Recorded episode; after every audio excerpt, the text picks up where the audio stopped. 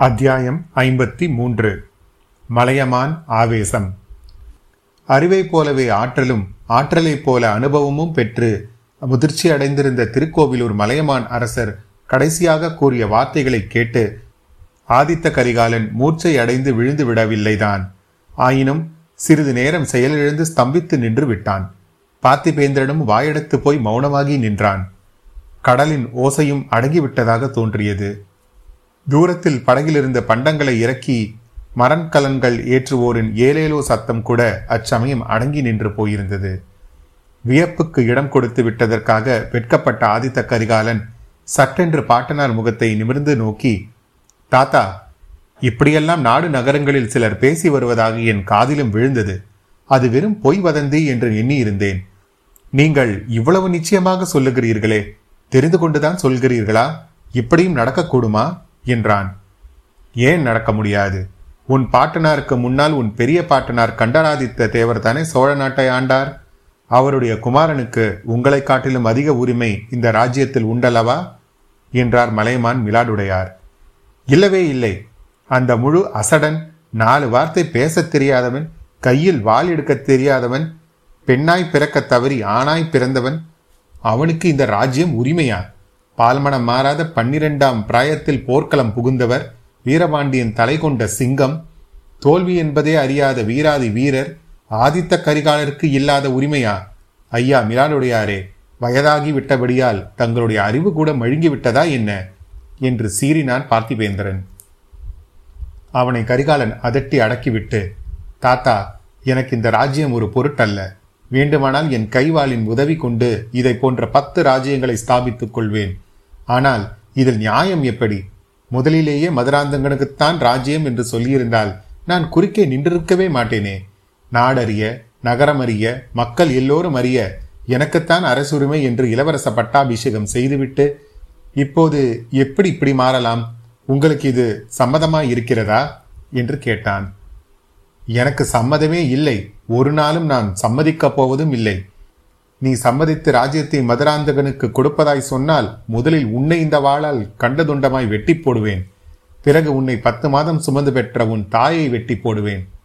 பிறகு உன் தாயை பெற்றவனாகிய நானும் என் கையினாலே வெட்டி கொண்டு சாவேன்.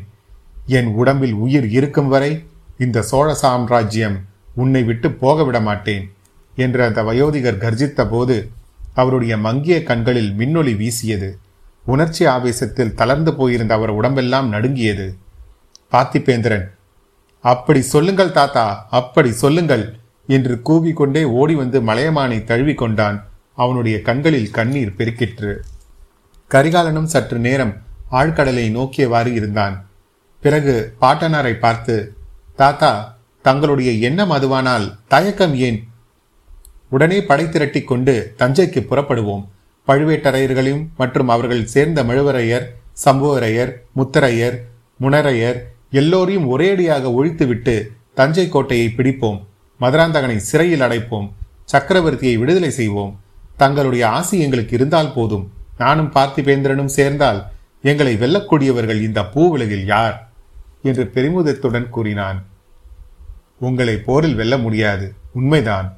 ஆனால் சூழ்ச்சியும் சதியும் சேர்ந்து எதிர்த்தால் நீங்கள் என்ன செய்வீர்கள்? படையுடன் நீங்கள் தஞ்சையை நெருங்கும் போதே பெற்ற தகப்பனுடன் மகன் யுத்தம் செய்ய வருவதாக கதை கட்டி விடுவார்கள். அந்த அவமானத்தை தாங்காமல் சக்கரவர்த்தி உயிரை விட்டு விட்டார் என்று சொல்லிவிடுவார்கள் அதை நம்புகிற ஜனங்களும் இருக்கக்கூடும் அல்லவா? அந்த நிலைமையில் நீதான் என்ன செய்வாய்? குழந்தாய் உன் மனமும் தளர்ச்சி அடைந்துவிடும். பெற்ற தகப்பனோடு யுத்தம் செய்ய வந்தவன் என்ற பழிச்சொல்லை உன்னால் தாங்க முடியுமா? ஆதித்த கரிகாலன் தன் செவிகளை பொத்திக் கொண்டு சிவசிவா கேட்க சகிக்கவில்லை என்றான்.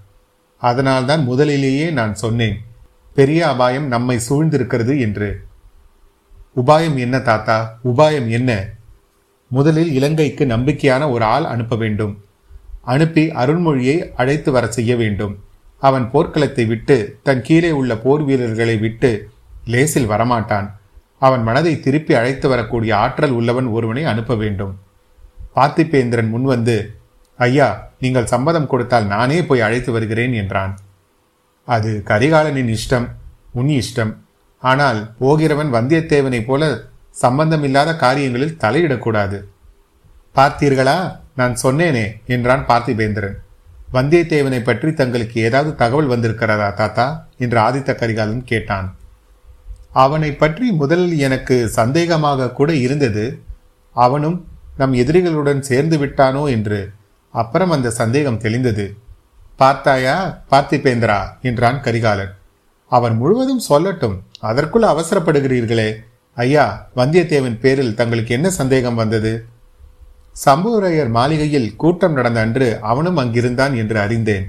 ஆனால் சதியில் அவனுக்கு சம்பந்தம் இல்லை என்று பிறகு தெரிந்து கொண்டேன். தாத்தா இதெல்லாம் எப்படி உங்களுக்கு தெரிந்தது? கடம்பூர் மாளிகை விருந்துக்கு எனக்கு அழைப்பு வரவில்லை. அதிலேயே கொஞ்சம் சந்தேகம் உண்டாயிற்று. பிறகு அங்கு வந்துவிட்டு திரும்பி ஊருக்கு சென்ற குன்றத்தூர் கிழாரை வழியில் சிறைப்படுத்தி என் மலைக்கோட்டை சிறைக்கு கொண்டு போனேன்.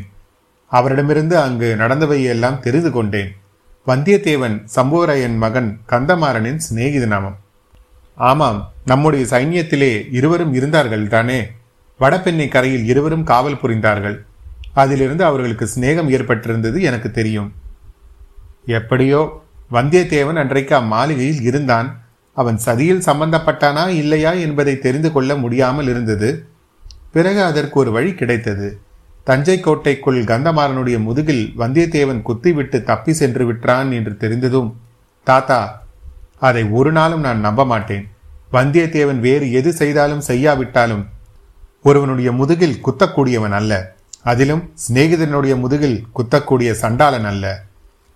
அந்த சிநேகிதன் தன் எஜமானுக்கு விரோதமான சதியில் ஈடுபட்டவன் என்று தெரிய வந்தால் அவனையும் அந்த சதியில் சேர்ப்பதற்கு அந்த சிநேகிதன் ஒருவேளை முயற்சி செய்திருந்தால் எப்படி இருந்தாலும் முகத்துக்கு முகம் நின்று சண்டையிட்டிருப்பானே தவிர ஒரு நாளும் முதுகில் குத்தியிருக்க மாட்டான். உன் சிநேகிதனிடம் உன்னுடைய நம்பிக்கையை வியக்கிறேன். தம்பி உண்மை எப்படியோ இருக்கட்டும். கந்தமாறனுடைய முதுகில் குத்தியதாக வந்தியத்தேவன் பேரில் பழுவேட்டரையர்கள் குற்றம் சுமத்தி அவனை வேட்டையாடி வருகிறார்கள். இவ்வளவுதான் எனக்கு தெரியும். ஆகையால் வந்தியத்தேவனுக்கும் கந்தமாறனுக்கும் ஏதோ ஒரு விதத்தில் சண்டை வந்திருக்க வேண்டும். இதிலிருந்து அவன் உனக்கு எதிரான சதியில் சேர்ந்திருக்கவில்லை என்று நிச்சயமாகிறது அல்லவா அதற்கு இவ்வளவு தூரம் சாட்சியம் வேண்டியதில்லை. வந்தியத்தேவன் நம் விரோதிகளுடன் சேர்வது என்றால் அப்பொழுது இந்த பூமியே தலைகீழாகிவிடும். அலைக்கடல் வறண்டுவிடும். வானம் இடிந்து விடும் சூரியன் ராத்திரியில் உதிப்பான். சோழர் குலம் சர்வநாசத்தை அடையும். என்று ஆதித்த கரிகாலன் பரபரப்போடு கூறினான். இளவரசர் சொல்வதை நானும் ஒப்புக்கொள்வேன். வந்தியத்தேவன் ஒரு நாளும் நமக்கு துரோகம் செய்து எதிரிகளுடன் சேரமாட்டான். அவனிடம் நான் சொல்லும் குற்றம் ஒன்றே ஒன்றுதான். அழகான பெண் முகத்தை கண்டால் வந்தியத்தேவன் தலை கிருகிருத்து விடுவான். அவனுடைய மதி மயங்கிவிடும். இதை கேட்ட ஆதித்த கரிகாலன் புன்னகை புரிந்தான். அது தெரிந்திருந்தபடியால் தான் சக்கரவர்த்தியிடம் ஓலையை கொடுத்துவிட்டு இளைய பிராட்டியிடம் போகும்படி அவனை அனுப்பினேன். இளவரசியை ஒரு தடவை அவன் பார்த்து விட்டால் அப்புறம் தப்புவது ஏது? அவளுக்கு அடிமையாக இருக்க வேண்டியதுதானே என்றான். உடனே மலையமான் மிலாடுடையார் ஓஹோ அப்படியா வந்தியத்தேவனுக்கு சொல்லி அனுப்பியிருக்கிறாய்? எனக்கு தெரியாமல் போயிற்றே. தஞ்சாவூரை விட்டு கிளம்பிய பிறகு வந்தியத்தேவனிடமிருந்து ஏதாவது செய்தி வந்ததா? அல்லது இளைய பிராட்டியிடமிருந்தாவது செய்தி வந்ததா? என்றார். ஒவ்வொரு நிமிஷமும் எதிர்பார்த்து கொண்டிருக்கிறேன். இதுவரை ஒன்றும் செய்தி வரவில்லை. அருள்மொழி இவ்விடம் வந்த பிறகு உன் சகோதரியையும் இங்கே தெரிவித்து விட வேண்டியதுதான். அப்புறம் நமக்கு ஒரு கவலையும் இல்லை. இளைய பிராட்டியிடம் எல்லா யோசனைகளையும் விட்டுவிட்டு அவள் சொல்கிறபடி நாம் கேட்டு நடந்து வந்தால் போதும். தாத்தா இது விஷயத்தில் வந்தியத்தேவனை காட்டிலும் தாங்கள் மோசமாய் இருக்கிறீர்களே ஆம் கரிகாலா உன் சகோதரி இரண்டு வயது குழந்தையாய் இருந்த போதே கொடுங்கோலை கையில் பிடித்து விட்டாள் என்னையும் உன் பாட்டியையும் தாய் தகப்பனையும் தன் இஷ்டப்படி ஆட்டி வந்தாள். இப்போதும் என் வரையிலே அப்படித்தான். அவள் வைத்ததே எனக்கு சட்டம்.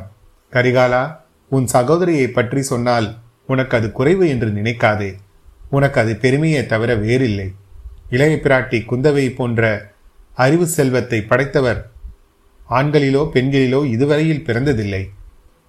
நம் முதன் மந்திரி அனிருத்த பரம்பராயர் எப்படிப்பட்டவர் என்பது உனக்கே தெரியும் அல்லவா அவரே இளைய பிராட்டியிடம் யோசனை கேட்பார் என்றால் வேறு என்ன சொல்ல வேண்டும்?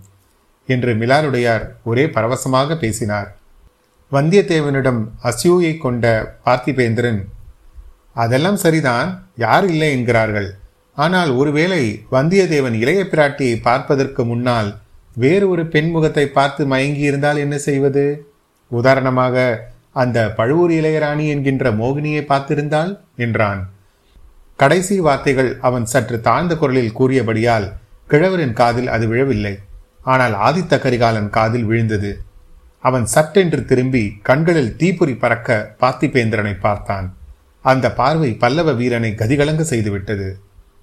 மலையமான் பாறையிலிருந்து எழுந்து நின்று பார்த்திபேந்திரா நீ நாளைக்கே இலங்கைக்கு புறப்படுகிறாய் அல்லவா? வாலிபர்களாகிய உங்களுக்கு பேசுவதற்கு எவ்வளவோ இருக்கும். நான் கிழவன் மெல்ல மெல்ல அரண்மனைக்கு போய் சேர்கிறேன். நீங்கள் பேச வேண்டியதை பேசிவிட்டு சாவகாசமாக வந்து சேருங்கள் என்றார்.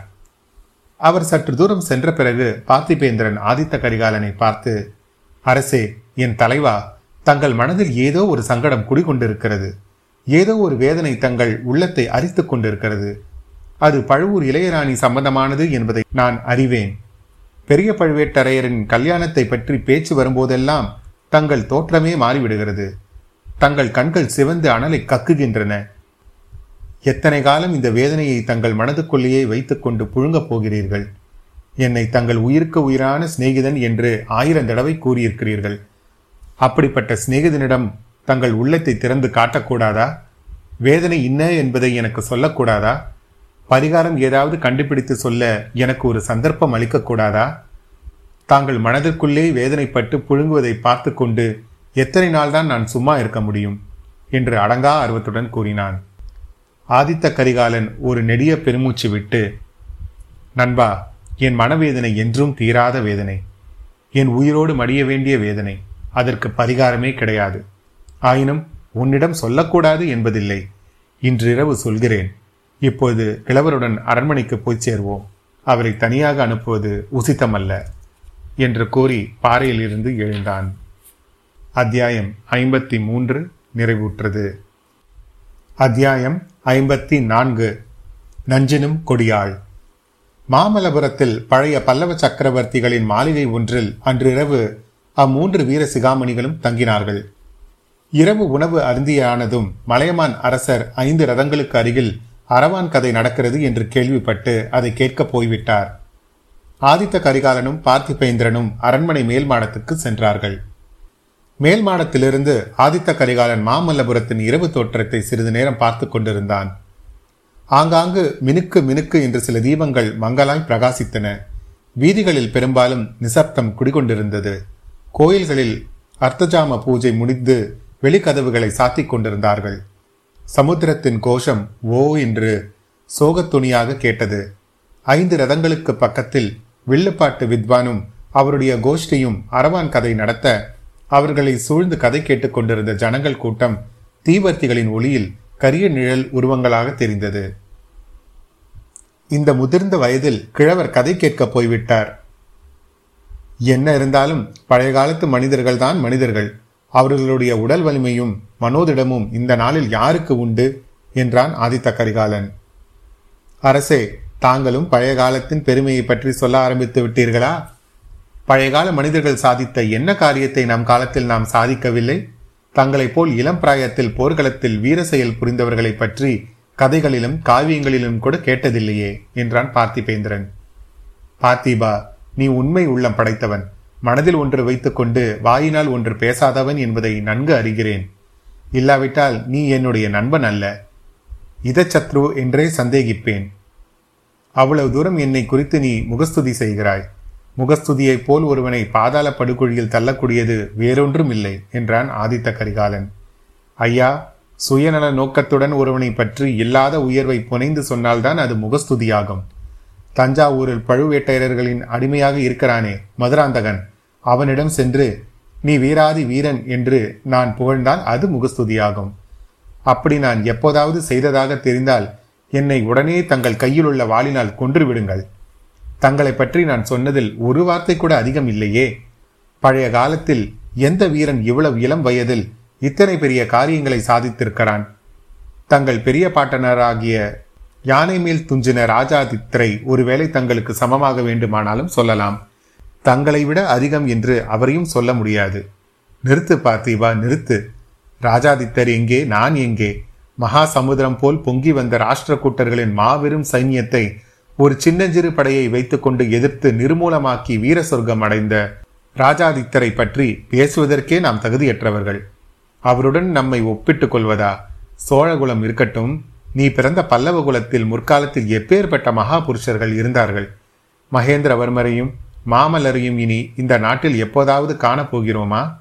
தெற்கே துங்கபத்ரையிலிருந்து வடக்கே நர்மதை வரையில் ஒரு குடை நிழலில் ஆண்ட புலிகேசியை வென்று வாதாபியை அழித்து ஜெயஸ்தம்பம் நாட்டிய நரசிம்மவர்மர் எங்கே? நீயும் நானும் எங்கே?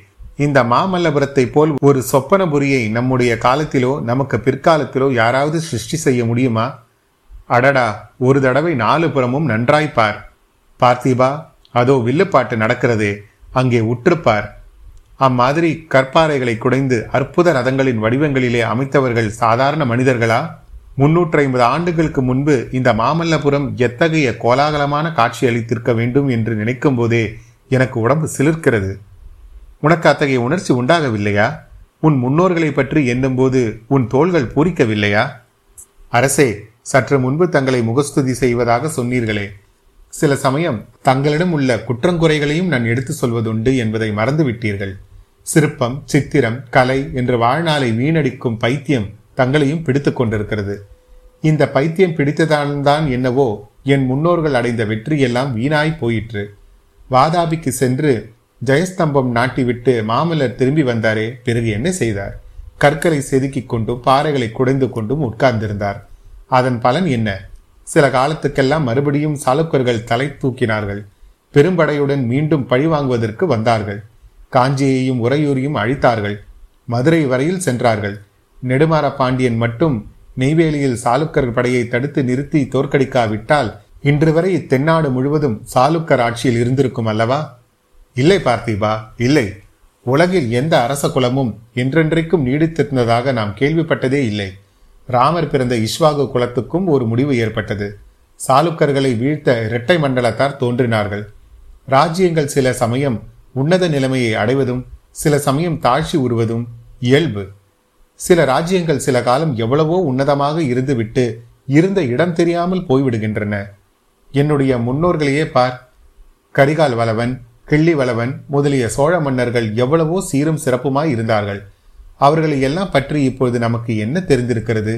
கவிஞர்கள் சிலர் அவர்களை புகழ்ந்து பாடியிருப்பதனால் அவர்கள் பேரையாவது தெரிந்து வைத்துக் கொண்டிருக்கிறோம். கவி பாடிய பாணர்களே உண்மையாகத்தான் பாடினார்களோ? அல்லது நன்றாக பதுவானம் செய்துவிட்டு மனம் போன போக்கில் பாடினார்களோ? நமக்கு தெரியாது. ஆனால் மகேந்திர பல்லவரும் மாமல்லரும் இந்த சிற்பப்புரியை சிருஷ்டித்தார்களே. அது ஆயிரம் ஆயிரம் ஆண்டு காலம் இவர்களுடைய பெருமையை உலகத்துக்கு உணர்த்தி கொண்டே இருக்கும். அவர்கள் செய்த காரியத்துக்கு ஈடாக நீயும் நானும் என்ன செய்திருக்கிறோம்? போர்க்களத்திலே பல்லாயிரம் மனிதர்களை கொன்று குவித்திருக்கிறோம். இரத்த வெள்ளம் ஓட செய்திருக்கிறோம். உலகில் நம் பெயரை நிலைநிறுத்த வேறு என்ன செய்திருக்கிறோம்? இதை கேட்ட பார்த்திபேந்திரன் இவ்விதம் பேசுவது ஆதித்த கரிகாலன் தானா என்று ஐயுறும் பாவனையுடன் சிறிது நேரம் திகைத்திருந்தான். பிறகு ஒரு பெருமூச்சு விட்டு அரசே போரையும் வீரத்தையும் குறித்து தாங்களே இவ்விதம் பேசுவது என்றால் நான் என்ன சொல்லுவது? தங்களுடைய மனம் இன்று சரியான நிலையில் இல்லை. ஆகையினாலே இப்படி பேசுகிறீர்கள். ஐயா தங்கள் மனதில் உள்ள வேதனை என்ன என்பதை எனக்கு சொல்லலாகாதா? தங்களுடைய வைர நெஞ்சத்தை சிறிது சிறிதாக காட்டக்கூடாதா? என்று ஆவலுடன் கேட்டான். பார்த்திபா என் நெஞ்சை பிளந்து காட்டினேனாயின் அதற்குள்ளே என்ன இருக்கும்? எவர் இருப்பார் என்று நினைக்கிறாய்? அதைத்தான் தெரிந்து கொள்ள விரும்புகிறேன் சுவாமி. என்னை பெற்ற தாயும் தந்தையும் இருக்க மாட்டார்கள். என் உயிரினும் இனிய தங்கையும் தம்பியும் இருக்க மாட்டார்கள். என் உயிருக்குயிராகிய நண்பர்களாகிய நீயும் வந்தியத்தேவனும் இருக்க மாட்டீர்கள் வஞ்சகமே வடிவான ஒரு பெண் அதில் இருப்பாள். பாவமே உருவான பழுவூர் இளையராணி அதில் இருப்பாள். நஞ்சினும் கொடியவளான நந்தினி என் நெஞ்சுக்குள்ளே இருந்து என்னை படுத்தி வைக்கும் பாட்டை இன்று வரை வாய் திறந்து நான் யாரிடமும் சொன்னதில்லை. உன்னிடம்தான் இன்று சொன்னேன் என்று ஆதித்த கரிகாலன் கூறிய வார்த்தைகளில் தணலின் ஜுவாலை வீசிற்று. அரசே இதை ஒருவாறு நான் ஊகித்தேன். பழுவூர் இளையராணியின் பேச்சு வரும்போதெல்லாம் தாங்கள் முகம் கருத்து கண்கள் சிவந்து சொல்ல முடியாத மனவேதனையை வெளியிட்டதை வெளியிட்டதை கொண்டு அறிந்தேன். ஆனால் இந்த தகுதியில்லா மோகம் எப்படி தங்கள் நெஞ்சில் இடம்பெற்றது அந்நிய பெண்களையெல்லாம் அன்னையென கருதும் மரபில் தாங்கள் வந்தவராயிற்றே பழுவேட்டரையர் தங்கள் குடத்துக்கு நெடுங்கால் உறவினர் பிராயம் முதிர்ந்தவர். இன்றைக்கு அவர்கள் நமக்கு பகைவர்கள் ஆனாலும் முன்னால் அப்படி இல்லையே. தங்கள் தந்தையும் பாட்டனாரும் அவரை எவ்வளவு மதித்து மரியாதை செய்தார்கள்? அப்படிப்பட்டவர் அக்னி சாட்சியாக மணந்து கொண்ட பெண்ணை அவள் எவ்வளவுதான் கெட்டவளானாலும் தாங்கள் மனதிலும் கருதலாமா? கூடாது பார்த்திபா கூடாது. அது எனக்கு தெரியாது என்றா நினைக்கிறாய்? தெரிந்திருப்பதனாலே தான் இந்த மனவேதனை. அவள் பழுவேட்டரையரை மணந்த பிறகு என் நெஞ்சில் இடம்பெறவில்லை. அதற்கு வெகுகாலம் முன்பே என் உள்ளத்தில் அவருடைய மோக விஷம் ஏறிவிட்டது. அதை கலைந்தெறிய எவ்வளவோ முயன்றும் முடியவில்லை. குற்றமெல்லாம் அவள் பேரில் என்று தோன்றுபடி நான் பேசுகிறேன். குற்றம் யாருடையது என்பதை கடவுளே அறிவார். பார்க்க போனால் பாவம் பழியெல்லாம் எங்களை படைத்த கடவுள் தலையிலேயே விழ வேண்டும். அல்லது எங்களை சந்திக்க பண்ணி பின்னர் பிரித்து வைக்க விதியின் பேரில் குற்றம் சொல்ல வேண்டும். அரசே நந்தினி பழுவூர் இளையராணியாவதற்கு முன்னால் தாங்கள் அவளை சந்தித்தது உண்டா? எங்கே? எப்போது? எப்படி சந்தித்தீர்கள்? அது பெரிய கதை. இன்றைக்கு அதை கேட்க விரும்புகிறாயா? கட்டாயம் கேட்க விரும்புகிறேன். அதை தெரிந்து கொள்ளாவிட்டால் எனக்கு மன நிம்மதியாய் இராது. நாளைக்கு இலங்கை போக சொல்கிறீர்களே. அங்கே சென்று என் கடமையை சரிவர செய்ய முடியாது. நிலைமை இன்னவென்பது தெரிந்து கொண்டு தங்களுக்கு ஆறுதல் சொல்லிவிட்டு போனால்தான் என் உள்ளம் ஒருவாறு நிம்மதியடையும்.